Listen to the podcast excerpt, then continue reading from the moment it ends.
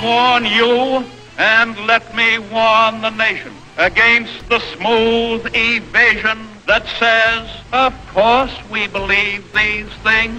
We believe in Social Security.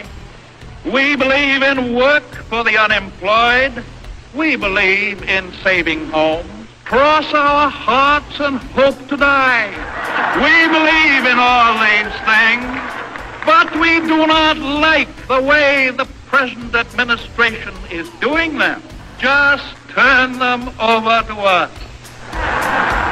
שמעתם עכשיו את פרנקלין רוזוולט, הנשיא FDR, נשיא דמוקרטי כמובן, בקמפיין שלו לכהונה השנייה ב-1936, נואם על מהלכי ה-New Deal ומתייחס לאותם האנשים שאומרים שהם מאמינים בתוכניות של הממשל, בתוכניות הביטוח הלאומי, במהלכים למען העובדים, אבל הם לא מאמינים שהממשל הנוכחי, כלומר ממשל רוזוולט יבצע אותם, אלא אנחנו הרפובליקנים. והמסר של רוזוולט בנאום המפורסם הזה היה, אל תאמינו לזה. הרפובליקנים לא מתנגדים לאופן שבו אנחנו עושים את הדברים, אלא למה שאנחנו רוצים לעשות. רוזוולט ניצח ב-1936, ואחר כך בעוד שתי מערכות בחירות נוספות, והיה לנשיא שכיהן התקופה הממושכת ביותר, 12 שנים, ונחשב לאחד הנשיאים הדגולים של ארצות הברית. שלום, אתם מאזינים לפרק חדש של המדריך לטרמפיסט מבית גלובס. אני אורי פסובסקי. אני טל שניידר.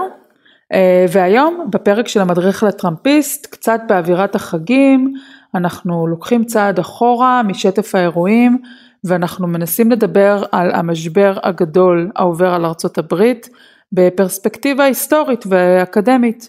ולכן הבאנו בפתיח את FDR, עם הנאום שלו, נאום בחירות, אחרי חקיקת הניו דיל, והאופן שבו הוא הוציא את ארצות הברית מתוך השפל הגדול, שפל שהחל בתקופת קודמו הנשיא הובר. במקום מרואיין מרכזי אחד, אנחנו בחרנו היום לדבר בקצרה עם שלושה חוקרים, כל אחד בתחומו, ואנחנו נשמע מהם בהמשך. הראשונה תהיה מרואיינת דוקטור יעל שטרנהל מאוניברסיטת תל אביב, איתה אנחנו נלך אחורה, רחוק, לימי מלחמת האזרחים בארצות הברית, וקצת נדבר על מה ניתן להסיק מניהול משבר רפואי גדול ממדים, מהעת ההיא אל ימינו. אחריה, 70 שנה קדימה, פרופסור אייל נווה מאוניברסיטת תל אביב ומסמינר הקיבוצים. עם נווה אנחנו נדבר על תקופת השפל הגדול, ועל תפקודם של שני נשיאים, החל מ-1929, הנשיא הובר, והנשיא רוזוולט, ובסוף, עוד 90 שנה קדימה, הגענו להווה, ואנחנו נתבונן על המשבר האמריקאי הנוכחי, מן העיניים של אקדמית ישראלית, המלמדת בסטון-היל קולג' איסטון, מסצ'וסטס. תצטרף אלינו דוקטור אנואר מחנג'נה, במקור מאום אל פחם, אבל בעשור האחרון היא מתגוררת בארצות הברית. אנואר תדבר איתנו על האופן בו המשבר חושף ומעצים את הפערים החברתיים בארצות הברית.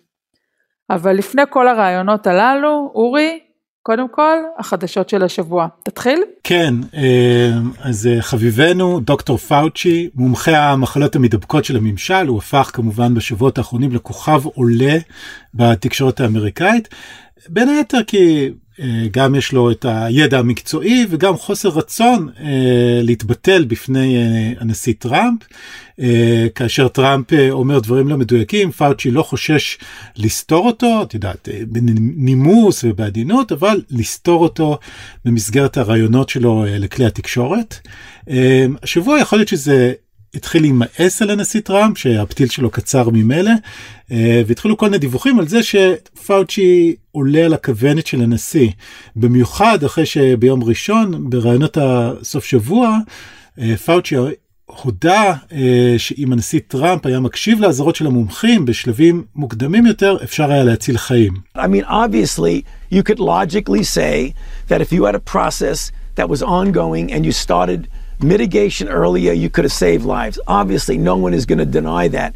But what goes into those kinds of decisions is complicated. But you're right. I mean, obviously, if we had right from the very beginning, shut everything down, it may have been a little bit different, but there was a lot of pushback about shutting things down back then. שמענו עכשיו את פאוצ'י בתוכנית State of the Nation של ג'ייק טייפר, וזה ככל הנראה הרגיז את טראמפ. ביום ראשון בערב צייץ מחדש ציוץ של מועמדת רפובליקנית לקונגרס, דיאנה לורן, שבו היא כותבת על הרעיון של פאוצ'י ומוסיפה השטג fire Fauci, תפטרו את פאוצ'י. והייתה גם כתבה נוספת בדיילי ביסט שמדברת על זה שבסוף השבוע טראמפ, כמו שהוא אוהב לעשות, העביר את סוף השבוע בטלפונים לחברים שלו, והוא דיבר עם כולם על פאוצ'י ואמר להם, אני עשיתי את פאוצ'י כוכב. וכשטראמפ מתעצבן על הרייטינג שלך, זה כנראה סימן לא טוב. טוב, אם יש מישהו אחר שהוא כוכב חוץ ממנו, זה כבר קו אדום. כן. טל, מה את מביאה? אנחנו עברנו לשלב בקמפיין, בו יש שני מועמדים, ביידן וטראמפ, והפוליטיקאים מתחילים ברקע, כי הקמפיין לא נמצא כרגע בפרונט, צריך להגיד, כמעט לא מדברים על זה, אבל ברקע התחילו עם מסרי קמפיין, וידאוים, יועצי תקשורת שמעצבים את המסרים, ובו נשמע קטע מתוך וידאו הקמפיין החדש של טראמפ, בו הוא תוקף את ביידן, מכל הדברים על יחסים של ביידן עם הסינים. This is a crisis. This is no time for Donald Trump's record of hysterical xenophobia. Biden's son inked a $1 billion deal with a subsidiary of the Bank of China. China is going to eat our lunch. Come on, man. They're not bad folks, folks. Since the outbreak, the Communist Party has been mobilizing overseas organizations to buy local supplies and send them to China. It is in our self-interest that China continue to prosper. טוב, אז שמעתם את הוידאו, אני שואלת בכנות אם הצלחתם להבין את המסר, כי זה לא רק עניין של לשמוע את הוידאו הזה, גם כשצופים בו, מי שרוצה לעשות גוגל ולראות את זה, הוידאו די מבלבל. הקמפיין של טראמפ חתך כמובן את הדברים, הוציא דברים מהקשרם, לקחו אמירות של ביידן, חילקו אותם, ערכו אותם, זה אנחנו אפילו לא מתרגשים, אבל מה שנמצא בבסיס של הוידאו הזה, זה לפמפם לציבור האמריקאי את הרגשות של האחר, הנה הסינים, הם האחר, הם אלו שעכשיו יהיו על המוקד, והוא מנסה לחבר את ביידן עם הסינים, ובעצם הרבה מהדברים בווידאו הזה הם קצת מוזרים, כי הם דברים שטראמפ בעצמו אמר ועשה בנוגע לסינים. אז יש שם כמובן גם רמיזה שביידן עושה עסקים עם הסינים, גם זה כבר נבדק על ידי כל בודקי העובדות וזה לא נכון. ויש שם עוד קטע אורי שהוא די מוזר, אם מסתכלים ככה על הווידאו, פחות או יותר סביב שנייה 20 בווידאו, מראים את ביידן מתחבק או עומד קרוב לצמרת של מנהיגות סינית, ויש שם התמונה שלו, שלא מתחבק עם אדם שהוא בעל חזות אסיאתית, אבל בודקי העובדות שעברו על הוידאו הזה, מה הם גילו? זה בכלל לא מישהו מהמפלגה הקומוניסטית, זה אזרח אמריקאי, שמו גרי לוק, והוא לא רק אזרח אמריקאי, הוא בעצם השגריר האמריקאי בסין, בקדנציה, במהלך הקדנציה השנייה של אובמה, גרי לוק היה מושל מדינת וושינגטון, הוא היה שר בקבינט של אובמה, והווידאו של טראמפ, וידאו הקמפיין של טראמפ, מנסה להדביק לביידן איזושהי קרבה להנהגה הסינית, אבל הם עושים טעות די קריטית. זהו, זה נשמע פשוט מוזר, אני ראיתי ככה ביקורות בעיתונות האמריקאית שהם אומרים, אוקיי, מסרי הקמפיין של טראמפ כרגע לא ברורים, ודבר אחד כן ברור, טראמפ הולך לעשות כמו שהוא עשה ב-2016 נגד המקסיקנים או נגד המוסלמים, הפעם כנראה קמפיין השנאה יהיה נגד אנשים עם חזות או קשרים אסיאטיים. כן, ואני חושב שאפשר לאמר גם שעוד נשמע הרבה על ביידן בסין, ועל הנטר ביידן בסין, ועל סין שהשמה בקורונה, זה יהיה חלק מאוד מרכזי בקמפיין. בדיוק. טוב, טל, כמו שהזכרת ככה קודם, בשבוע שעבר, אחרי שכבר הקלטנו את הפרק, ברני סנדרס הודיע שהוא פורש מהמרוץ למועמדות המפלגה הדמוקרטית לנשיאות. כדי להיפרד מסנדרס, ביקשנו מדוקטור אלי קוק, מהחוג להיסטוריה כללית באוניברסיטת חיפה, ותומך רב שנים של ברני, לנסות להגיד ככה בקצרה מה השתבש, ומה בכל זאת תהיה מורשת סנדרס. בואו נשמע. טוב, אז למה ברני הפסיד גם הפעם? אני חושב שקודם כל הצעירים יחזבו, הוא חשב שהם יצאו להצביע באחוזים מאוד גדולים, וזה פשוט לא קרה. דבר שני שאני חושב שהוא מאוד מרכזי, זה שסקר אחרי סקר אנחנו רואים שאנשים מאוד אהבו את התוכניות של ברני, אפילו יותר מכל מועמד אחר, הם גם אהבו את ברני באופן אישי הרבה פעמים, היו לו מה שנקרא favorability ratings הכי גבוהים, אבל הם פחדו שהוא יפסיד לטראמפ, כלומר בכל זאת היה, הצטייר איזושהי תמונה שטראמפ יעשה ממנו איזה קומוניסט והוא יפסיד לו, למרות שצריך להגיד שבהרבה סקרים אנחנו רואים שלברני היה את הסיכוי הכי טוב נגד טראמפ, עוד דבר שאי אפשר להתאמן ממנו זה התקשורת העוינת, בסופו של דבר אנחנו רואים שהאויב הכי גדול של ברני סנדרס לא היה פוקס ניוז, לא היה הימין, אלא דווקא המרכז, CNBC התייחסו עליו בצורה באמת הזויה, לפעמים קריס מתיוס תיאר את העלייה שלו כשחשבו שעוד ינצח, השווה את זה לעלייה של הנאצים בשנות ה-30, כלומר דברים באמת מטורפים, כל הזמן התקשורת התאגידית אפשר להגיד, שצריך להגיד שהוא נשלט על ידי אנשים מאוד עשירים, מאוד ככה פגע בתדמית של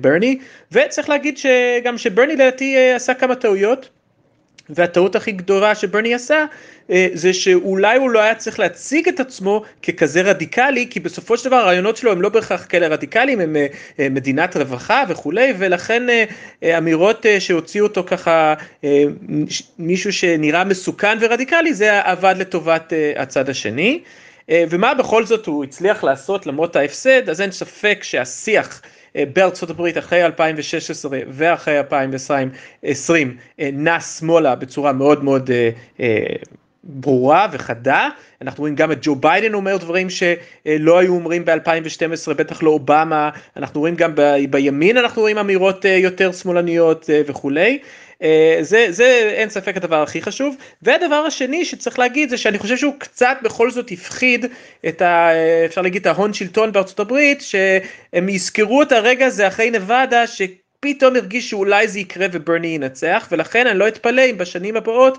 בכל זאת יהיו הרבה תוכניות רווחה שכן יתרחשו ויבצעו אותם בגלל הפחד הזה של הסירון העליון, שאם הם לא יעשו את זה אז הם עלולים לקבל משהו הרבה יותר מסוכן מהרפורמות האלו. אוקיי, תודה לאלי קוק שביקש בהמשך להזכיר עוד שני גורמים שתרמו לתבוסה של ברני, התלכדות הממסד הדמוקרטי סביב ביידן, אבל גם חוסר היכולת של סנדרס לפרוץ אל ציבור המצביעים השחור בדרום ארצות הברית, שהוא מבוגר ושמרני יותר, וזה אותו הציבור שאצלו הוא נכשל כשהוא התמודד מול הילרי קלינטון ב-2016. טוב, אורי, ועכשיו לחלק המרכזי של הפודקאסט, הזמנו שלושה אקדמיים לדבר על המשמעויות ההיסטוריות, החברתיות, של המשבר המתגלגל בארצות הברית ובעולם כולו. אנחנו כמובן מתמקדים בארצות הברית כמדינה שהיא מנהיגת העולם החופשי, אז נקבל קודם אלינו בחזרה מישהי שכבר ראיינו אותה בפודקאסט. שלום לדוקטור יעל שטרנהל, היסטוריונית במחלקה ללימודים אמריקאים באוניברסיטת תל אביב. היי יעל. היי היי. תודה שאת שוב מתארחת אצלנו במדריך לטרמפיסט. בשמחה. אז על מי בחרת לדבר היום? אז אני התגברתי על הדחף האינטואיטיבי שלי לדבר על אברהם לינקן, נשיא ארצות הברית בתקופת מלחמת האזרחים, כי הניגוד בינו לבין הנשיא הנוכחי של ארצות הברית ואופן ניהול המשברים שלהם הוא כל כך חד ובוטה, שזה ממש גורם לי כאב פיזי. ואני אדבר על דמות שאני מניחה שרק מעטים, אם בכלל מהמאזינים שמעו עליה, והיא קצין הרפואה הראשי של צבא הצפון במלחמת האזרחים, ויליאם המנד. מלחמת האזרחים, אני מזכירה, פרצה בשנת 1861, מלחמה שקרעה את ארצות הברית לשניים, החלק הצפוני נשאר בתוך ארצות הברית, מדינות הצפון והמערב, שנקרא להן הברית, והחלק הדרומי של ארצות הברית פרש מאותה ברית, והקים מדינת לאום חדשה, שקראו לה קונפדרציה, שנלחמה במשך 4 שנים מלחמת עצמאות מרה ומדממת, שהסתיימה בתפוסה, ובחזרה אל תוך אותה ארצות הברית ממנה הם ניסו לפרוש, ובנייה מחדש של המדינה האמריקאית המודרנית, כפי שאנחנו מכירים אותה היום. אז אנחנו לא נדבר על הקונפדרציה, לא נדבר על הדרום, לא נדבר על העבדות, נדבר על צבא הצפון ונדבר על וויליאם המנד.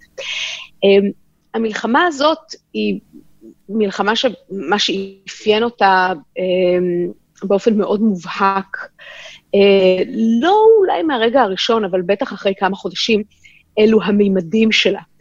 צבא הצפון, צבא ארצות הברית, ערב פרוץ מלחמת האזרחים, הוא צבא שמונה 16,000 חיילים וקצינים.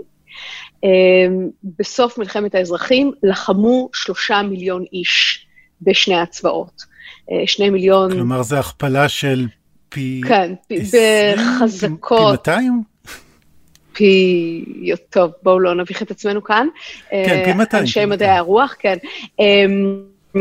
הכפלה אקספוננציאלית, אדירה, שינוי גמור בסדרי גודל של ארגון צבאי, שמאתגרת כל מימד של צבא ארצות הברית, ודורשת ארגון מחדש, לא רק של הצבא, אלא של המדינה כולה.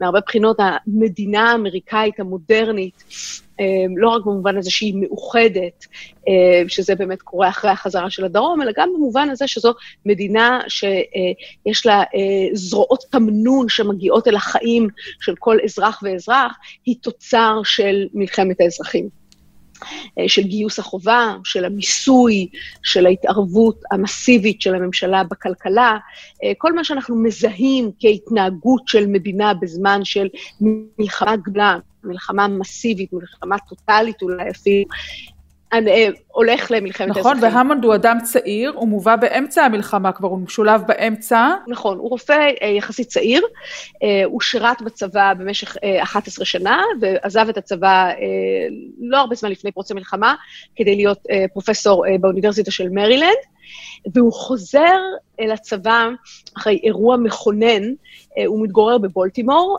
והוא עוזב, אחרי שהוא עוזב את הצבא, הוא חוזר אליו, כשגדוד של חיילים ממסצ'וסטס עובר בעיר בדרך לשירות בדרום, זה ממש בשבועות הראשונים של המלחמה, ונופל קורבן למהומה אלימה של תושבי בולטימור, שהם ברובם תומכי הדרום, מרילנד היא מדינת גבול, שעושים בהם שמות, והמנד יוצא לטפל בהם, ומחליט שהוא צריך לעזוב את האקדמיה, לחזור על הצבא, הוא מתמנה לקצין רפואה ראשי. האנשים שהוא מחליף בתפקיד הזה הם דור אחר לגמרי, גם דור גילאי, אבל גם דור מנטלי.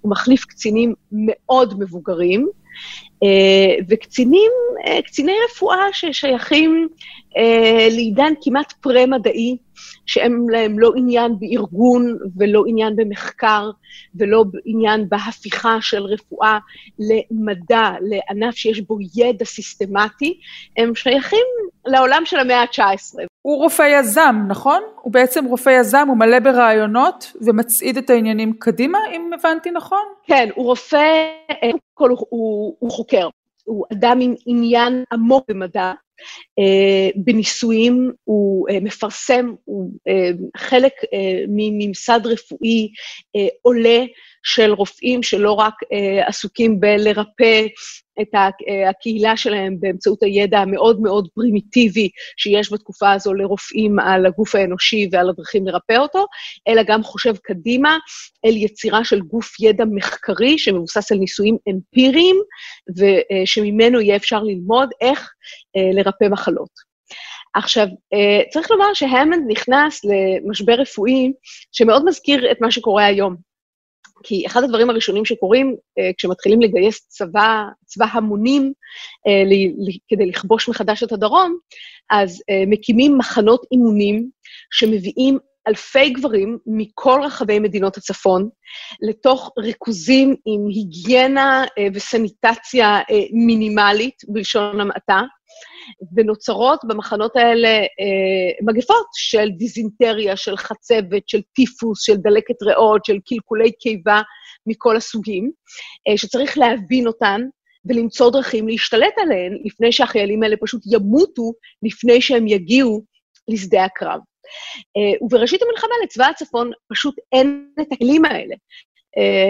גם הצמרת הממסד הרפואי מאובנת לחלוטין ומנותקת מחזית המדע, אין שום כלים ארגוניים, אף אחד לא יודע איך להתמודד עם כאלה מספרים של חיילים וכאלה אתגרים לוגיסטיים, וכאן המנד נכנס לתמונה וממונה לקצין רפואה ראשי, בהחלטה אגב של הקונגרס, וכאן אנחנו רואים איך פוליטיקה יכולה להיות מאוד משמעותית בניהול של משבר רפואי, הקונגרס מחליט שקצין הרפואה הראשי החדש ימונה על פי כישורים ולא על פי בחירות, כלומר לא על פי מי האדם עם הדרגה הכי בכירה בחיל הרפואה, אלא מי האדם הכי מתאים, לא משנה בין כמה הוא, מאיפה הוא הגיע, לחפש פשוט את האדם הכי טוב. זאת נדמה לי שזה משהו שיש לנו כמיהה אליו גם במאה ה-21. אז יעל, אנחנו נמצאים באמת באירוע רב-ממדים ענק, עם השלכות באמת עצומות על החברה האמריקאית, ואיך אנחנו, איך את רואה את התקופה הזאת, ככה כשמסתכלים היום על, על באמת, לדעתי האנלוגיה היא שזה המאבק הרפואי הפעם הוא גלובלי, והוא לא ברור שהוא רק אמריקאי, אלא הוא משהו כלל עולמי. נכון. אז קודם כל, וויליאם המנד מצליח לעשות בארצות הברית דברים שעד היום אין בה, צריך לומר. למשל, הוא מקים מערכת בתי חולים לאומית, דבר שהיום אין בארצות הברית, נכון? המערכת מופרטת לחלוטין, כל אדם מטופל בבית חולים שהוא בבעלות של חברה פרטית, במלחמת האזרחים, צריך לומר, המערכת היא יותר מולאמת, יותר ריכוזית, יותר סיסטמטית ממה שהיא היום. זה דבר מדהים כשאנחנו חושבים עליו, בהתחשב בעובדה שמדובר על אירוע בין 150 שנה. הוא מקים למשל בתי חולים שמתמחים בין היתר במחלות ריאה, בדומה לבתי חולים שעוסקים אך ורק בקורונה כרגע. כן. הוא מחדש עם כניסה של נשים לרפואה, כאחיות, כעוזרות לרופא, הוא מפטר אנשים שאין להם ידע רפואי, הוא לא מרשה לכל אחד להיות רופא. כלומר, הוא יוצר את סוג הסיסטמטיזציה, והוא יוצר מתודולוגיות חדשות לטיפול בבעיות הרפואיות הקריטיות של מלחמת האזרחים, שצריך לומר, כיום, אין אותן בארצות הברית. למשל, אחד הדברים שנשמעים טריוויאליים, אבל הם לא, הוא יוצר מערכת לאיסוף מידע כלל צבאית, כלומר פרויקטים מחקריים שכל הרופאים שמשרתים בחזית לוקחים בהם חלק, כלומר אוספים אינפורמציה כל אחד ביחידה הקטנה שבה הוא מטפל, ומארגנים את האינפורמציה הזאת ביחד כדי ליצור את גוף הידע שאיתו אפשר לרפא מחלות. היום אחת הבעיות הכי קריטיות במערכת הבריאות האמריקאית זה שאין גוף ידע מרוכז, כלומר בגלל שאין שום רשות בריאות לאומית שמאגדת תחתיה את הגופים שמטפלים באזרחים אמריקאים, אז אין גם מערכת של מידע כלל לאומית, ולכן ידע לא עובר ממקום למקום בצורה מסודרת. את זה במלחמת האזרחים הצליחו לפתור. יעל, כל ההישגים שלו, בטח בהשוואה למה שאין היום, זה קשור לאישיות שלו, זה קשור לנסיבות שהיו, זה קשור לכוח שהקונגרס נתן לו? זאת שאלה יפה. תראו, זה שילוב של כל הגורמים האלה. כלומר, זה שילוב של, קודם כל, ארצות הברית בשלב הזה היא מדינה הרבה יותר קטנה. הצפון במלחמת האזרחים, הגוף האזרחים שאיתו המד מתעסק, הוא 20, 21, 22 נניח, מיליון בני אדם. זה בגודל של מדינת לאום קטנה, זה לא המפלצת שהיא ארצות הברית כיום עם 330 פלוס מיליון בני אדם. עכשיו, זו תקופה שבה, כפי שאמרתי, מדינת הלאום מקבלת כוח ונוטלת לעצמה סמכויות בחיים של אזרחים ובחיים של הצבא שלא היו לה קודם, ונוצר מין רגע שבו בפעם הראשונה מערכות ריכוזיות מהסוג הזה בכלל יכולות לקום, מקבלות הרבה תמיכה מהקונגרס, צריך לומר, הקונגרס במלחמת האזרחים הוא קונגרס גם מאוד אקטיבי, גם מאוד לוחמני וגם מאוד אחיד, כלומר הוא בשליטה של המפלגה הרפובליקאית, שהיא, אני מזכירה לכולם, באמצע המאה ה-19 זו מפלגת השמאל ולא מפלגת הימין, כפי שהיום, הנשיא הוא מהמפלגה הרפובליקאית, ולמרות שכמובן שיש מתחים ופלגים ועימותים, והחיים הם החיים, גם באמצע המאה ה-19, אבל היכולת לפעול בצורה יעילה היא גדולה לאין ארוך ממה שהיא כיום בפוליטיקה האמריקאית. שאלה האחרונה שמתקשרת בדיוק למקום שבו סיימת, אנחנו רואים היום את המדינות באמצעות מושלען, מנהלים מאבק, הם נאבקים אחד בשני על המכונות הנשמה.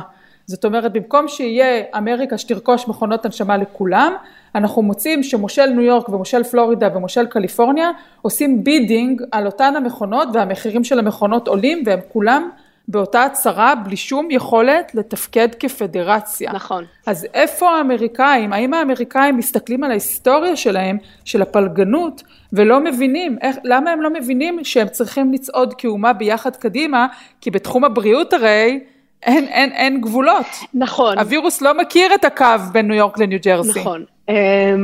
תשמעו, התרבות השלטונית באמריקה, שיטת המשטר באמריקה, יוצרת הפרדה מאוד ברורה בין הממשלה הפדרלית למדינות. זה משהו שהרבה פעמים אנחנו שוכחים כאן, כי אנחנו מסתכלים מבחוץ על ארצות הברית כמדינה אחת, אבל יש הבדל שבאמת אי אפשר לתאר אותו, בין רמת שירותי הבריאות שאדם מקבל אם הוא אזרח מיסיסיפי, ורמת שירותי הבריאות שאדם מקבל אם הוא אזרח מסצ'וסטס. זה פשוט לא אותו עולם. ובמצב כזה שבו בריאות היא גם מופרטת, והיא גם קודם כל תחת סמכות המדינה. הגורם הראשוני שעוסק בבריאות הוא הסטייט, הוא לא ה-United States. נוצר מצב שבו המערכת היא מערכת מדינתית, ומי שגר במדינה ענייה, שלמושל שלה אין לא את הכסף, ולפעמים אגב גם לא את הרצון הפוליטי, כדי לוודא שיהיו שירותי בריאות תקינים, כפי שלמשל קורה בדרום ובמדינות המערב, אז שיהיה לו בהצלחה. כלומר, אין בעצם שום דרך לעקוף את העניין הזה.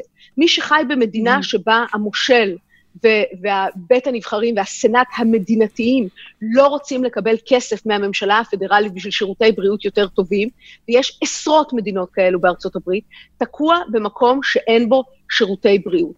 אז הבעיה היא גם שרשויות הבריאות הלאומית לא יכולות להתגבר על העובדה שרפואה היא קודם כל מדינתית, וגם הפערים העצומים שהופכים את הרפואה לבלתי שוויונית להחריד, לא רק במובן של מי עשיר יותר ומי עני יותר, זו סוגיה אחרת ענקית שאפשר להקדיש לפודקאסט שלם, אלא אפילו במובן שאיפה אדם חי, כלומר, לאן המזל זרק אותו, והאם בכלל תהיה מכונת הנשמה כשהוא יצטרך אותה. אז במובן הזה, התרבות הפוליטית האמריקאית, ברגע כזה כמו של מגפת הקורונה, היא מכשול שלי לא ברור איך הצליחו להתגבר עליו. אז הגענו... אורי, רצית לשאול עוד משהו? מאחר שאנחנו מגיעים פה למציאות קצת קודרת בכל זאת, אז בואו נבקש ממך לסיים במשפט שניים ככה על ההשראה, שבכל זאת אפשר למצוא בדמות הזאת של וויליאם המונד לימינו. תראו, זה גם מראה את הכוח של משרת ציבור אחד, יש לו גם את הידע וגם את החזון וגם את הכלים כדי לשנות מציאות.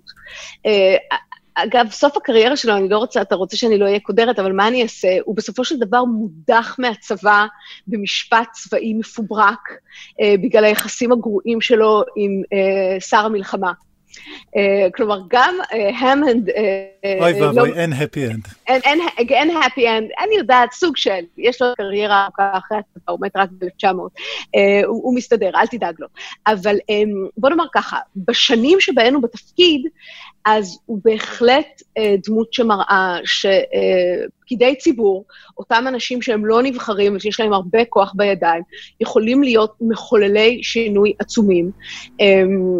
האם האנשים האלה קיימים כיום בארצות הברית, והאם כיום אדם אחד יכול לעשות כזה שינוי מערכתי שיציל חיים של כל כך הרבה אנשים? אני לא לגמרי משוכנעת, אבל בואו נאמר שהפוטנציאל קיים, וצריך להמשיך להאמין בזה, כי בטח עכשיו אנחנו כולנו בידיים של משרתי הציבור, ואנחנו כולנו רוצים להאמין שישנם את האנשים האלה, שמסוגלים להציל חיים של אנשים עם החלטות טובות. אז תודה רבה לפרופסור יעל שטרנהל, מאוניברסיטת תל אביב. יש לי עוד כמה שנים. עד הפרופסורה, כן. בשבילנו עד פרופסורית, תודה. אנחנו פה קידמנו אותך מפרק כן. אחד למשנהו במהירות C, כן, כן. במיוחד לאור התקופה אנחנו נותנים תוארים. הלוואי שזה היה עובד ככה גם באוניברסיטה. אצלנו בפודקאסט מחלקים תוארים בלי הרבה מאמץ, אבל בכל מקרה תודה רבה לך שהצטרפת אלינו ונתת לנו ככה פרספקטיבה היסטורית מעניינת מאוד. תודה רבה לכם, חג שמח. אוקיי, אז עכשיו אנחנו עם פרופסור אייל נווה, מאוניברסיטת תל אביב וסמינר הקיבוצים. היי אייל.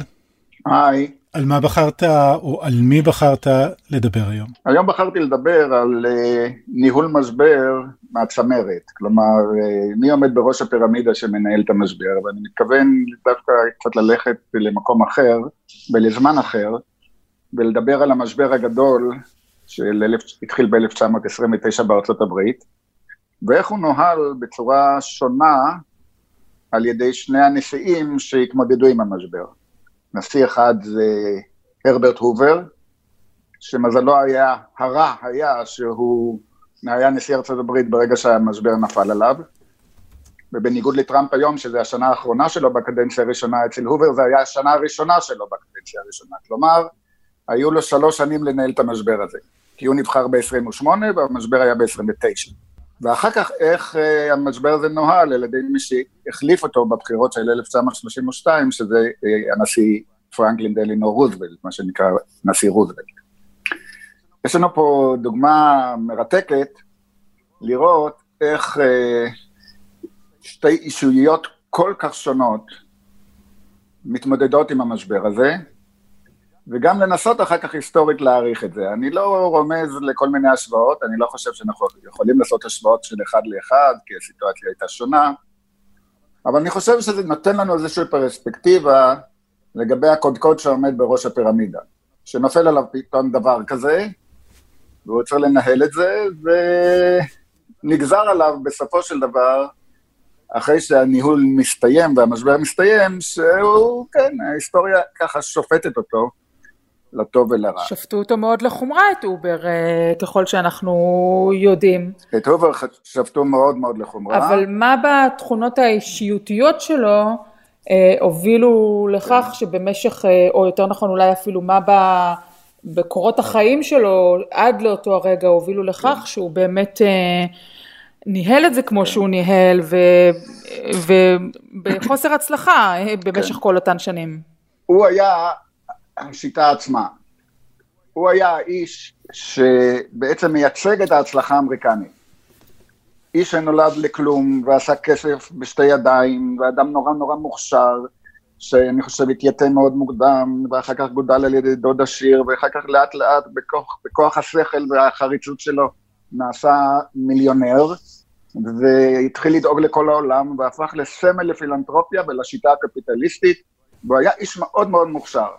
ושהוא נבחר להיות נשיא ארצות הברית, כולם ידעו שהוא יהיה הנשיא הגדול ביותר, משום שהוא בא להביא את הידע שלו ואת הכישרון שלו לתוך המערכת האמריקנית, משום שהוא מייצג את ההצלחה של המערכת. עד כאן החלום האמריקאי. בדיוק.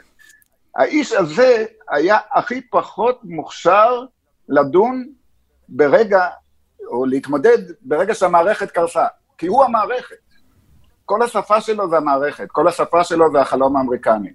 והוא נבחר ב-28 בשיא ההצלחה של השפע של שנות ה-20, שכולם ידעו, הוא דיבר על זה שעוד מעט לא יהיה עוני בארצות הברית, והוא הביא אלטרנטיבה, הוא קרא לזה American Individualism, והוא באישיותו ייצג את כל מה שטוב ומוצלח ונהדר בחלום האמריקני, ולכן, ברגע שהכל קרס, לא היו לו כלים לחשוב מחוץ לקופסה, הוא חשב בתוך הקופסה. הוא הבין, אוקיי, זה קרס, אבל לא יכול להיות שהחלום האמריקני קרס, אז אני אתן לזה, התמודד לזה בתוך המגבלות שהביאו אותו באופן אישי, להצלחות הגדולות שלו בקריירה כל חייו. והוא ידע לנהל את זה, אבל בתוך כלים שגרתיים. היינו, למשל, שהעסק קרס, אז הוא אמר, אוקיי, בעצם זה לא משבר, בואו נשדר אמון, בואו נשדר ביטחון, בואו נגיד שהשפע מעבר לפינה. ככה באמת צריך לחשוב אדם שאומר, נצא ממשבר, הוא ידע שיש משברים קטנים. הוא לא האמין שהמשבר הזה, ככל שתגיד, תתכחש אליו ותגיד שהוא בעצם דבר קטן, כמו שנגיד טראמפ עשה בהתחלה, שזה לא רציני, זה נכון בתוך מערכת קונבנציונלית, אמריקנית. ככה צריך להתמודד עם קשיים.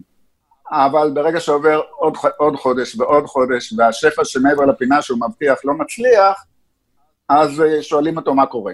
רק כדי לתת הקשר, אז כשאנחנו מדברים על המשבר של 1929, אתה יודע, כשאומרים היום אנחנו נמצאים במשבר שלא ראינו 100 שנה, מתייחסים למשבר ההוא שבו הכל קרס, מיליונים איבדו את עבודתם. כן, תוך 3 חודשים, 25% ללא עבודה, התוצר הלאומי גולמי יורד כמעט בחצי בתוך 1.5 שנה, דברים נוראים. אז הובר בהתחלה מנסה להמשיך עסקים כרגיל. כן, לשדר ביטחון, הוא יודע שזה לא, והוא מנהל כמו מהנדס, הוא אומר, אוקיי, בוא נעשה משהו. בוא לא נעצים את הדברים. ואז הוא הולך למדיניות שבסך הכל מדיניות של איזון תקציבי, שזה הדבר הכי לא טוב שצריך לעשות ברגע שיש משבר. הוא לא החליט, הוא חשב, הוא אומר, מה פתאום שאני אזרים כסף לבנק כשיש משבר? הכלכלה עכשיו, אני אעשה איזון תקציבי, אני אשמור על הדברים. והוא גם כינס את כל אנשי העסקים החברים שלו, והם נשבעו שהם לא יפטרו אנשים. ושימשיכו business as usual, אבל הוא כמובן לא עשה את זה בחקיקה, כי זה the American way of life, כלומר, לא עושים את זה בחקיקה, כי זה מסוג של וולונטריזם. ואז מגיע השלב השני של קריסת הבנקים. קריסת הבנקים וקריסת העסקים, ואז אותם אנשי עסקים שהבטיחו לו שהם לא יפטרו, הם לא יכולים להמשיך ולא לפטר, אז הם כן מפטרים. אז אמרו לו, תעשה חקיקה, תיתן דמי אבטלה. אז הוא אמר, לא, אבל יש מי שנותן דמי אבטלה במערכת קפיטליסטית, זה העסק עצמו, קראו לזה welfare capital. אייל, אבל העסק לא מרוויח, אז הוא לא יכול לתת. ברפרנס ההיסטורי, אתה רואה את הניסיון שלו תוך כדי המשבר לשנות, או שהוא היה, הוא דבק, ניסה תוך כדי לתקן, אבל זה לא עבד גם, זה גם לא הצליח. תוך כדי הוא משנה את העניין, הוא מבין שזה הרבה יותר רציני, והוא מתחיל לעבוד מהבוקר עד הערב, כל הזמן הוא עובד, ולא קורה הרבה דברים בשטח. עכשיו, יש לו בעיה מאוד קשה להובר. הוא מהנדס, הוא איש עסקים, הוא לא פוליטיקאי. אין לו public relation, אין לו רעש וצלצולים, הוא איש די ככה, באמת אדם מאוד רציני, אבל הוא לא מסוגל ליצור אמון, כי הוא נראה מנותק מהמערכת של האנשים הסובלים. ולכן, הדימוי שלו, למרות שהוא עבד קשה, באיזשהו שלב גם שינה את דעותיו והבין שצריך לשנות, וזה נכון, הוא הבין שצריך לשנות, והוא התחיל להזרים כסף, והוא התחיל לתת כמה אמצעים כלכליים שאחר כך רוזוולט המשיך בהם, אבל זה לא עבר מסך או זה לא עבר לציבור. ביקשת להנגיד אותו לרוזוולט, אז כן. מה אנחנו יכולים לזהות שונה אצל רוזוולט? רוזוולט קודם כל הוא לא אמריקן דרים, רוזוולט נולד עם כפית זהב בפה, הוא לא עבד בחיים שלו, הוא לא השיטה ולכן הוא יכול לחשוב מחוץ לשיטה. רוזוולט הוא מהמיליונרים האלה שלא סבלו אף פעם כי הם נולדו לכסף, והם נולדו למשפחות מסורתיות, והוא פוליטיקאי ככה מבית ומנמלידה, כי בחיים לא היה צריך לעבוד לעשות כסף, ולכן התחילה הוא הלך לפאבליק סרוויס ולפוליטיקה, והיה משל ניו יורק, והיה מאחר לא קטן, וידע כל השטיקים והטריקים, איך לשחק את הפוליטיקה האמריקנית, איש מאוד חריזמטי, אפילו הייתי אומר, ניצל באופן בוטה את הנכות שלו, היה אומר, כמו שאני יכול לקום, ככה גם אמריקה יכולה לקום. בקיצר, אם זה לא היה מצב משברי, היינו אומרים שהוא דמגוג קלאסי. אבל מכיוון שזה מצב משברי, פתאום היכולות האישיותיות האלה של רוזוולט, שמדבר על ההתמודדות במשבר כמין אבא של אמריקה שלוקח אחריות ואומר, אני יודע מה לעשות למרות שלא ידע, פשוט תאמינו בי. ואז הוא מתחיל, ברגע שהוא נבחר, קודם כל הוא נבחר בקלות, הוא אמר, כל אחד שירות נגד הובר עכשיו ייבחר, כי הובר אשם במשבר. ורק אחרי שהוא נבחר, הוא פתאום ממצב את עצמו כסוג של קברנית, שיודע לאן הספינה נוסעת. וברגע שהוא מתמודד עם הדברים שדי דומים למה שהובר עשה, הוא נותן להם שמות, הוא נותן להם סמלים, הוא מתחיל מערכת פסיכולוגית כזאת, של להתמודד עם פחד. למשל, אחד לשבוע הוא עושה שיחות ליד האח עם האנשים. לא כל יום. לא כל יום לספר מה עושים. אלא אחד לשבוע סוג של אמפתיה לסבל. סוג של אמפתיה לציבור. אנשים הולכים לשמוע את רוזוולט אחד לשבוע, או אחד לשבועיים זה היה בהתחלה, בשיחות ליד האח. הוא נותן הוראה לבנקים להיפתח מחדש. הוא סוגר אותם לשלושה ימים, קורא להם בנק הולידיי. הוא היה אשף היכולת לשדר אמון ולשדר ביטחון. וברגע שהביטחון חזר, אנשים התחילו להתנהג בצורה יותר, הייתי אומר, בטוחה, לא שהם הבינו מה קורה, אבל ההיסטריה פחדה. אבל אייל, בפרספקטיבה היסטורית עומדים לצידו שני דברים. אחד זה האישה, שהייתה משפיעה וחשובה, והדבר השני מאוד. זה 12 השנים, הפעם האחרונה שחיין נשיא כל כך הרבה קדנציות, זאת אומרת, משך הזמן, הפעם הראשונה והאחרונה, וכשאנחנו מסתכלים היום כל כך הרבה שנים אחרי, אין ספק ששני הנכסים האלו, הם מעצימים אותו מאוד. כן, הנכס השני זה היה תוך כדי, בחרו בו 4 פעמים אחרי שבחרו בו פעם אחת ופעם שנייה, הנכס הגדול שלו זה היה היכולת לשדר אמפתיה, ולשדר כיוון, ותמיד לתרגם את חוסר היכולת שלו להבין בכלכלה לאומנות פוליטית מדהימה, להנהגה. לא שהמצב השתפר יותר מדי בשנים הראשונות, הוא התחיל להשתפר לאט לאט, ואחר כך הוא גם נסוג עוד פעם, ואז עוד פעם קצת השתפר, ובסופו של דבר מי שיוציא את ארצות הברית מהמשבר זה המלחמה.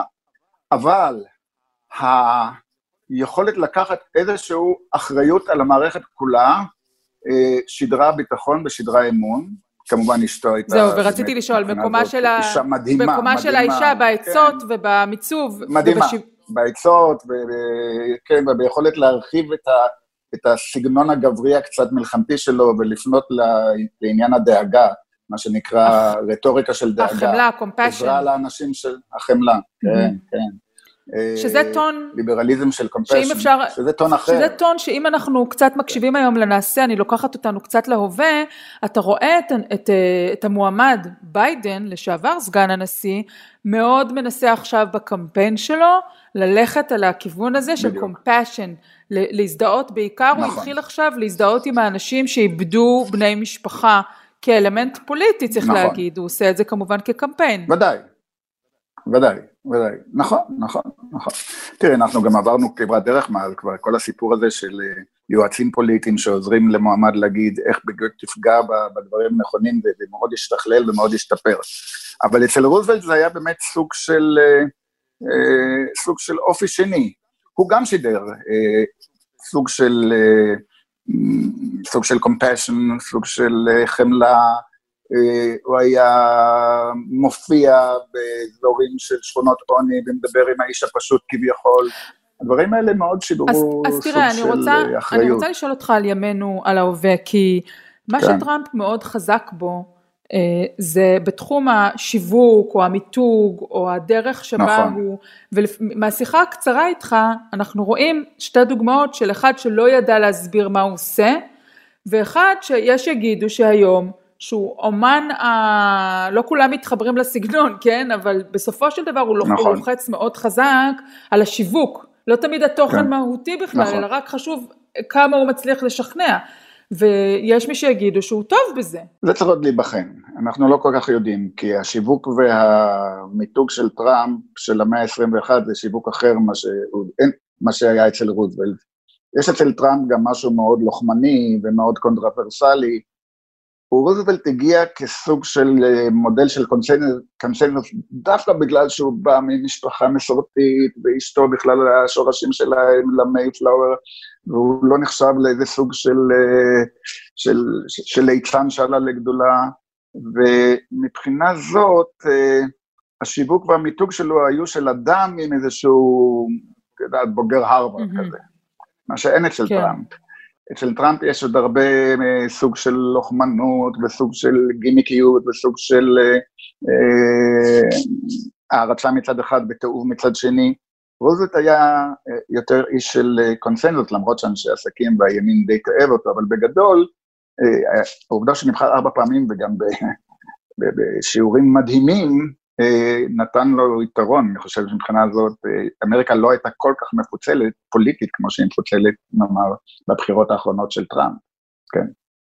מבחינה זאת, השיווק והמיתוג לא בטוח שזה יעזור. אז הצגת לנו אדם אחד, הובר, שהיה האדם הנכון בזמן הלא נכון, ולעומתו רוזוולט כנראה היה האדם הנכון בזמן הנכון.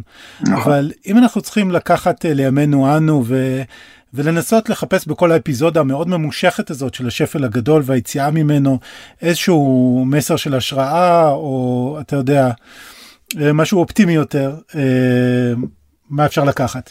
אני חושב שבכל האפיזודה הזאת אפשר לראות שברגע שנופל דבר כזה על ארצות הברית, באמת בהתחלה היא בהלם והיא לא מתפקדת טוב, משום שהיא חברה אינדיבידואליסטית שאין בה סולידריות ולא התכוננה בזמן, אבל ברגע שזה קצת מתארך, משאבי העוצמה ומשאבי הידע ומשאבי הגודל האלה של החברה האמריקנית מביאים לידי כך שככל שהזמן עובר היא מתחילה לנהל את המשבר בצורה הרבה יותר טובה, נגיד מה שנוהל באיטליה או בגרמניה או באירופה באותה תקופה שהביאה לקטסטרופות של עליית הימין.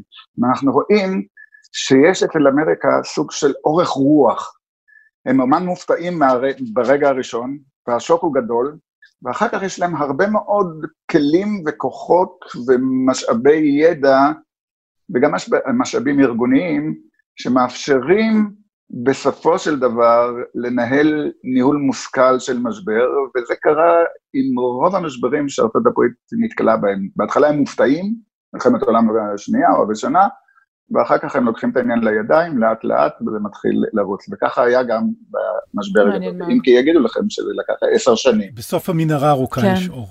מאוד. יופי, המון המון תודה, מרתק. תודה לכם, ושיהיה לנו רק בריאות ושפיות.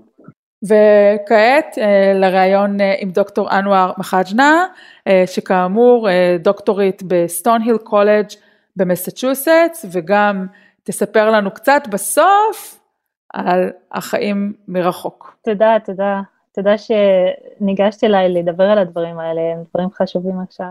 אז תראי, אנחנו באמת פה בפרק ככה, שאנחנו מתייעצים ומדברים עם אקדמים והיסטוריונים, ומעניין אותנו לראות בפרספקטיבה שלך, בתחום של מדע המדינה וממשל, איך את רואה את הניהול של המשבר הזה, ואולי את מה שמתרחש מבחינת פערים החברתיים בארצות הברית, עם זכויות הבריאות של האנשים. את יודעת, דיווחים היסטוריים על מגיפות כמו שפעת, ודיווחים עכשוויים על דברים, על מגיפות והתפרצויות של המגיפות כמו סארס, מרס, איבולה, המראות שבאמת הן מחדדות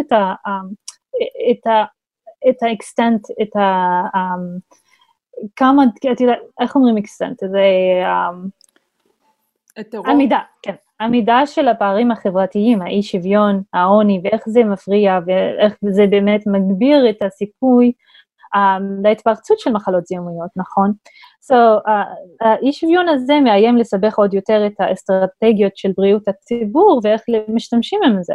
את יודעת, בארצות הברית יש את אוכלוסיית הכלא הגדולה בעולם, והם יש להם, הם נמצאים במצבים שהם צפופים, ואז גורם לסכנה שזה יתפרץ באופן מהיר, אז בגלל זה את רואה כמה מדינות עכשיו שמשחררים שהמושל אמר שצריך לשחרר כמה אנשים, כמה מהאסירים, הלא באמת אלימים, כדי למנוע את זה, למנוע התפרצות בכלא, זאת אחד. גם יש לך, האוכלוסייה בעלת הכנסת הנמוכה, הם גרים בבתים צפופים, עם משפחה גדולה, וזה גורם להתפרצות המחלה שמה. יש להם מחלות כרוניות, אין להם, קשה להם לגשת למערכת הבריאות, כי זה באמת ממש יקר להם להשתמש במערכת הבריאות הזאת, נכון? בוא נגיד, אני פה גרה בארצות הברית כבר 10 שנים, במערכת הבריאות, באמת, מבחינתי, שאני באמת מרצה ויש לי את הכסף, ויש לי אנשים לדבר איתם על מערכת הבריאות ואיך, to navigate it, זה קשה בשבילי, אז תדמייני שמישהו בא על הכנסה נמוכה, שאין להם כסף, ואין להם נגישות לרופאים, הם לא יכולים לשלם את הסכום האדיר שאתה חייבת לשלם את זה, אם אין לך ביטוח לאומי. זה באמת מקשה עליהם ללכת ולגשת ולטפל בדברים האלה. יש לך גם חוסר תזונה, כי אם אתה עני, אין לך, אתה לא יכול לקנות פירות ולקנות אוכל בריא, אז יש לך השמנת יתר באוכלוסייה הזאת, וזה גם משפיע על התרדירות של המגיפה, מי חולה ומי מת ומי יכול להתמודד עם המגיפה. אנחנו רואים ש-COVID-19 באמת מלא אנשים שחורים מתים מזה, כי יש להם מחלות כרוניות בארצות הברית, וזה מגביר את הסיכוי, שמגביר את סיכוי התמותה, נכון? שאי אפשר להתמודד עם המחלה. אנואר, אז בעצם הזכרת קודם בעיקר פערים בין עניים ועשירים, אבל באמת אנחנו רואים שזה ככה מתמפה, שיוצא, שזה גם חופף ליותר שחורים, שהרבה פעמים הם העניים בארצות הברית. נכון, וזה, אתה יודע, זה ההיסטוריה של ארצות הברית, השחורים כבר סבלו משוויון מאז, מלפני הקמת ארצות הברית כמדינה, נכון? מאז שהסטלרס באו לאמריקה, וזה קשה, כי כמה זמן הם לא היה אפשר להם לקנות אדמה, לפתוח עסקים, לעשות את הדברים האלה, ואז כשיש, בגלל ההיסטוריה הזאת, שהמשפחות לא היה להם זמן לבנות את הרכוש הזה, להעביר את זה מדור לדור, אין להם את ה... ואז יצא שאנשים העניים בארצות הברית הם השחורים, בגלל העובדה שהם היו באמת, לא הייתה להם אפשרות באמת, הם לא היו, לא היה להם שוויון עם הלבנים, לא היה להם את האפשרות הזאת לבנות את העתיד שלהם ואת הילדים שלהם, ולקנות רכוש, אפילו אדמה ודברים כאלה. תגידי, אנואר, אחד מההנחיות הראשונות שבכל העולם דיברו עליהם, זה תסתגרו בבתים שלכם, תעשו מה שנקרא בידוד חברתי, social distancing. כל ההנחיה הזאת היא בעצם הנחיה שמסייעת ומקלה לאנשים מבוססים, אבל מי שעובד עבודות כפיים, הוא, המצב שלו בסושיאל דיסטנסינג, הוא לא יכול להרשות לעצמו למעשה. כן, כי מי האנשים שיכולים לעבוד מהבית, הסושיאל דיסטנסינג, אלה אנשים שיש להם עבודות משרדיות. את הולכת למשרד, אז היא לא צריך להיות במשרד, את יכולה להשתמש בלאפטופ שלך, access לאינטרנט, יש לך אינטרנט, ואז את יכולה לעבוד ככה. אצלי אני מרצה, אני יכולה ללמד שיעורים אונליין. זה לא באמת, אף אחד לא רוצה לעשות את זה, אבל אפשר לעשות את זה, נכון? יש אנשים שיש להם גם אפשרות שהם עצמאים, יש להם אפשרות כאילו לעבוד מהבית וזה קל. אבל אנשים שעובדים בסרוויס אינדסטרי, בוא נגיד מלצר, מלצרית, אי אפשר, הם סגרו כל המסעדות, אז איך את יכולה לעבוד? זה מפריע. הם אנשים שעובדים בבניין, אני רואה אנשים שעדיין הולכים ועובדים, כי אין להם את הזכות הזאת, אין להם את האפשרות הזאת להישאר בבית, באמת להישאר עם המשפחה, כי אחרת הם צריכים לחשוב על זה, אוקיי, זה שאני אחלה במחלה, או שהמשפחה שלי תמות מרעב, כאילו אין לך משהו באמצע, הם צריכים לשקול את הדברים האלה. עכשיו תגידי, את יושבת שם באזור בוסטון, את במקור מאום אל פחם, את מסתכלת מבחוץ על מה שנעשה פה בישראל, איך את רואה בעצם את הסיפור עם ה... יש פה בישראל, צריך להגיד, איזשהו חשש שאולי לא נעשות מספיק בדיקות בציבור הערבי. איך את רואה את זה? באמת, באום אל פחם, לפני כמה זמן, עכשיו הם התחילו לעשות בדיקות, אבל זה לא קרה עד לפני שבוע, שבועיים, משהו כזה, שהתחילו לעשות בדיקות במגזר הערבי. אנשים אין להם באמת יכולת לקרוא את ההנחיות בערבית, עכשיו הם עובדים על זה, אבל בהתחלה לא היו הנחיות בערבית. העובדה שאת צריכה אינטרנט וטלוויזיה ודברים כאלה, בכפרים הלא מוכרים בנגב, אין להם אפשרות לקרוא את זה. ויש לך אנשים בנגב שהם לא יודעים לקרוא בכלל, ואין להם באמת אפשרות, אפילו אנשים לא יודעים על זה, מה זה COVID-19 בנגב, נכון? יש פערים לא מוכרים שאין להם אפשרות לדעת על זה. ויש לך את הרופאים הערבים עכשיו שמדברים עליהם, נכון? שעובדים בבתי חולים, אבל הם גם חייבים תדיל באמת עם הגזענות הזאת שנמצאת וזה לא נגמר, כן. וגם שמענו על זה שהערבים, הערבים יפיצו את המגיפה, כי הם לא נשמעים להנחיות של משרד הבריאות, ודברים כאלה ששמענו מחברי הכנסת, וכמה אנשים, נכון? וזה ממש קוראים לגזענות. אני חייבת להגיד שאת זה דווקא לא שמעתי, את המשפט האחרון שאת אומרת. באמת לא שמעת, ראיתי את זה איפה ש... כרגע יש פה בעיקר ביקורת על החברה החרדית, ועל החברה הערבית לא שמעתי שיש עניין של הפצת המחלות, אבל יש בהחלט שיח פה, על כך שלא בודקים מספיק בחברה הערבית, זה בעיה קשה.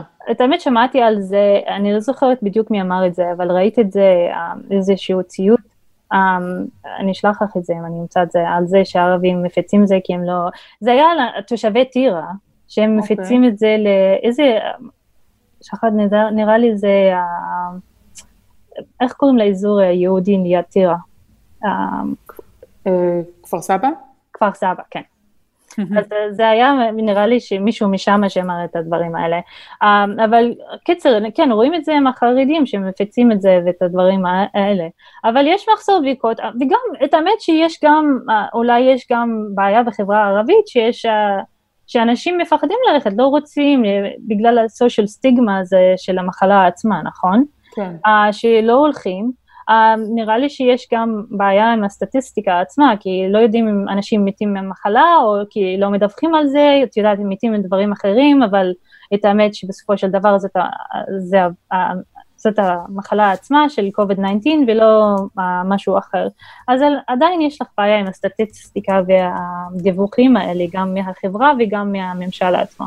סך הכל, הסטטיסטיקות הגדולות בארצות הברית הם די מדחדחות בשלב הזה, כי באמת עשרות אלפי מתים, וגם כמו שאת מתארת את זה, כשפורטים אותם ועושים ככה drill down מה שנקרא, אז מגלים באמת שמי שנפגע בחלק מהערים 70% הם שחורים, אז פתאום את מגלה את העובדה שגם המגפה לא נושאים הנזק שלה לא מתפלג באופן שווה, שזה גם מוסיף עוד איזשהו רובד. יש איזה משהו שאת חושבת, את יודעת, בכל זאת יש תופעות של התגייסות, יש, כל אחד יכול למצוא, אם מחפשים אולי קצת בכוח לפעמים, איזשהו זווית שיכולה להוביל ליותר אופטימיות, או לאיזשהו שינוי ביום אחרי. אני לא יודע אם את גם חושבת על מחשבות כאלה עכשיו בארצות הברית, או שזה רחוק עדיין? לא, את האמת שראיתי דוקטור פאוצ'י, דיבר על העובדה הזאת שלשחורים, אנחנו רואים שבאמת הם מתים באחוזים גבוהים יותר, והוא אמר זה בגלל האי שוויון, ובגלל הבעיה שנמצאת בארצות הברית, שקשורה לביטוח הבריאות, העוני ודברים כאלה. ואני חושבת שזה מתחיל שיחה שחייבים להתחיל בארצות הברית, וגם הוריד את הווילון הזה על זה שגזענות, מלא אנשים בארצות הברית אומרים גזענות זה לא דבר אמיתי, הכל נגמר, אנשים סתם כאילו אומרים גזענות כי זה עוזר להם בבחירות ודברים כאלה, אבל המספרים האלה אומרים לנו לא, את האמת שיש בעיה וצריך לטפל בזה, ואני ממש מקווה שזה יגרום לארצות הברית, ללמוד מזה, כאילו לא רק את האנשים, לא רק את הממשל עצמו, אבל גם האנשים עצמם, כשמדברים על האוכלוסייה השחורה בארצות הברית, להבין שזה ממש עמוק, זה לא רק המגיפה עצמה, אם אתם באמת רוצים לטפל במגיפה, צריך לטפל בדברים יותר עמוקים מזה, וזה האי שוויון החברתי, האי שוויון הפוליטי, חוסר access, למערכת הבריאות, לאנשים שהם עניים, ואז במקרה שהם שחורים, נכון? וגם אנשים לא לבנים, זה לא רק שחורים, נכון? כן.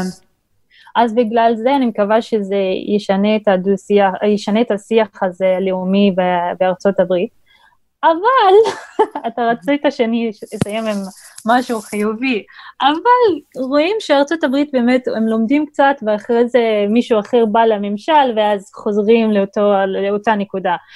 זה כמו, את יודעת, מסיימים עם טראמפ, לא יודעת מי הוא יבוא, דמוקרט, ואחרי זה רפובליקני, וכולם שוכחים, זהו. אז אני מקווה באמת שזה שילמדו לקח שישאר איתנו, ולא כן. לא משהו רק עכשווי, את יודעת, משהו ש... כן.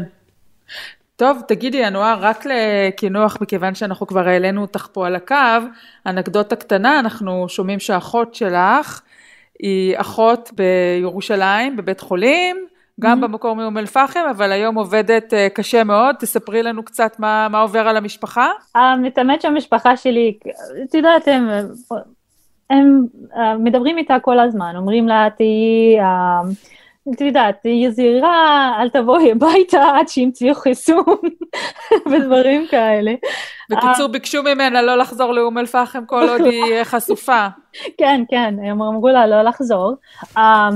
את יודעת, בצחוק כזה, אבל בצחוק הם רציניים, יש חלק רציני שם, כי ההורים שלי מבוגרים, יש לי אחיינית ואחיין קטנים, אז לא רוצים שזה, יפגע בהם. ידבקו. כן, יש לי אחות שהיא בהיריון עכשיו, ואמורה להביא ילדה לעולם, נראה לי בסוף החודש, וזה גם מפחיד עכשיו, אבל לא יודעים איך זה... כן. אבל את יודעת, היא ממש, היא שולחת לנו updates, עדכונים מהבית חולים, ואיך הם מטפלים בחולים שם. היא לוקחת את זה, ואת יודעת, יום, זה like day by day. אז היא ממש במחלקת קורונה, אחותך. היא ב-ER, בחדר מיון, וואו. כן. טוב, אז קודם כל, מאזור המרכז של מדינת ישראל עד לאיסטון, תודה לצוותים הרפואיים, תעבירי בשמנו. כן, בטח. ותודה על הרעיון, מאוד מעניין לשמוע את התובנות. תודה לך, תודה. להתראות, אנואר. תודה, רק ביי לכולם. אוקיי, טל, הגענו לסוף, לעיסוק בזוטות החביבות, הפינאץ. מה את מביאה לנו היום? כן, אורי, אנחנו נסתפק היום במועט, אנחנו הבאנו קטע קצרצר של השחקן תום הנקס, אשר חזר לארצות הברית אחרי שהיה חולה בקורונה באוסטרליה. במוצאי שבת האחרונה הוא היה המנחה של פרק Saturday Night Live, אתה יודע, תוכנית הבידור המאוד ותיקה של רשת NBC, והוא סיפר שהפעם התוכנית, גם הוא וגם שאר השחקנים, הם לא שידרו את זה מהאולפן כמובן, לפי הנחיות הימים הללו, כולם עושים את הדברים מהבית, כולל מהבתים של השחקנים. ואתה יודע, ככה הוא אומר בפתיח שלו, לצופים, למאזינים, הוא אומר להם, אתם יודעים, זה פרק של SNL במוצאי שבת, אבל זה כבר לא שבת יותר, כי צילמנו לפני, וחוץ מזה כשכולם תקועים בבתים, כל יום הוא שבת, וזה גם לא לייב, כי כבר אי אפשר לעשות Saturday Night Live, אי אפשר להקליט לייב. כן, בקטע חמוד הוא מספר על הטיפול שהוא קיבל באוסטרליה, ובוא נשמע אותו ככה מתלוצץ על השימוש במדחומים באוסטרליה, דבר שהוא שונה משימוש במדחומים באמריקה. Now, I was diagnosed back in March with the coronavirus. I was first diagnosed down in Australia. Now, the folks in Australia are fantastic in every way, but they use Celsius instead of Fahrenheit when they take your temperature. So when they come in and they say, yeah, 36, which seemed very bad to me, but it turns out 36 is fine. 38 is bad. So basically, it's how Hollywood treats female actors. אז זה היה תום הנקס, הנחמד והבריא, וזהו אורי, עד כאן המדריך לטראמפיסט. כתמיד אתם מוזמנים ומוזמנות לעקוב אחרינו באפליקציית הפודקאסטים המועדפת עליכם. נשמח אם תדרגו אותנו ותעשו מנוי, סאבסקרייב. אני ממליצה גם להצטרף אלינו לקבוצת הפייסבוק שלנו. המדריך לטראמפיסט, אנחנו ממשיכים לעקוב שמה אחרי התגלגלות הפריימריז, יש כזה דבר עדיין. אני רוצה להודות לעורך הפודקאסטים, רון טוביה. אני אורי פסובסקי. אני טל שניידר, נתראה בשבוע הבא. ביי.